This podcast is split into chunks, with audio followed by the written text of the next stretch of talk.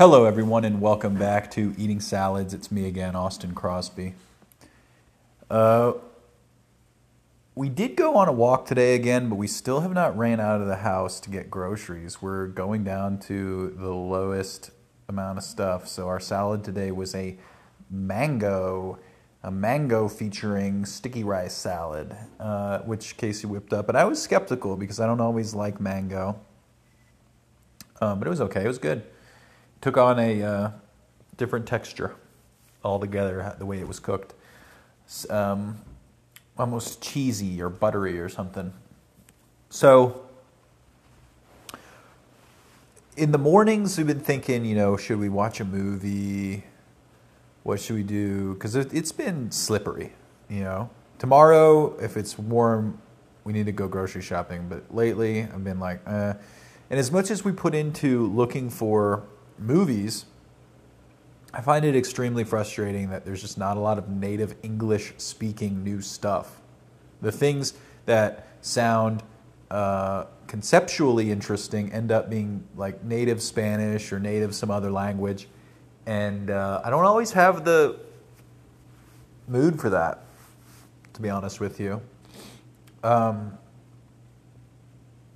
but I, if if it's not if I'm not in the mood for it in the morning, I'm not going to be in the mood for it any other time, basically. Uh, so what we did end up watching today in lieu of a movie was the first episode of this new season of Curb Your Enthusiasm, where, surprise, surprise, Larry goes to Atlanta. And uh, this episode was particularly confrontational. It had some fun moments, but uh, yeah, I don't know. It's the Larry David uncanniness has definitely increased. I think that it was a show that almost worked better in, in non non HD, if that makes any kind of sense. Uh, the more that they push in with kind of cinematic HBO style framing of this era, it's almost it's too hyper real and it doesn't work well because you get too much of the people's facial reactions and stuff. I need to see this framed from a more Seinfeld wide out, pushed out shot. They get up and close and dirty, and you start to uh, believe the characters a little less. But it was funny. It was had a lot of cringe in it too, but it was funny. And then we actually went back and watched a couple old episodes of Anthony Bourdain, No Reservations. We watched the Sweden episode and the Vienna episode, two cold places with uh, game meat, blood sausage, stews, and that food all looked good. I think it was kind of perfect because we'd eaten it, or we'd eaten lunch right before and yeah, very nostalgic. I went through this period. I've told the story, but I'll say it again. Uh, when we went on a trip to Seattle, we prepared for the trip by watching the old episode of Anthony Bourdain Seattle. And then when we got off of the plane, um, my phone reconnected to internet service, and the first thing I saw was that Anthony Bourdain had died. And so, over the course of time, I've gone up and down from like being able to watch his stuff without getting super bummed to now I'm at the point where I'm like, yeah, it's fine. Uh, especially the oldest stuff, I really, I'm removed from the uh, tragedy of it all. The Tragedeigh, that subreddit.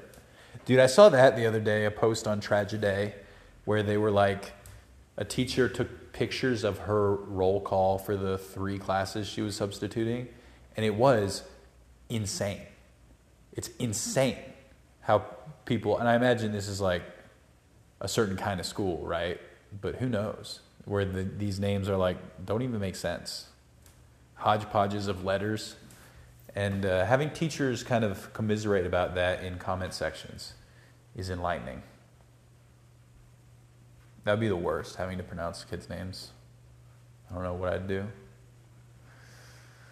What else have we been up to? Anthony Bourdain, just chilling just hoping to wake up to the news that Donald Trump has been shot in the throat by a sniper rifle. That's all. That's what I live for nowadays. Casey's nodding her head. Unfortunately, I just can't believe that, dude. I saw that picture again of what's her face, the comedian, holding up that fake Donald Trump head, and like how the the Secret Service like went and got her.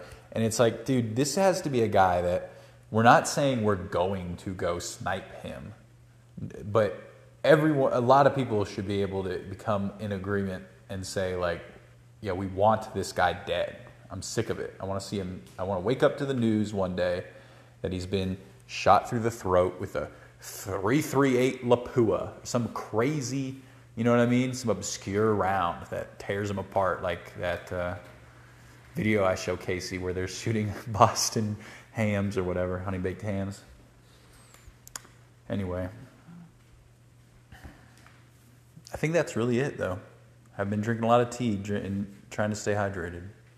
Truly. Yeah. Anyway, thank you very much. Come again tomorrow.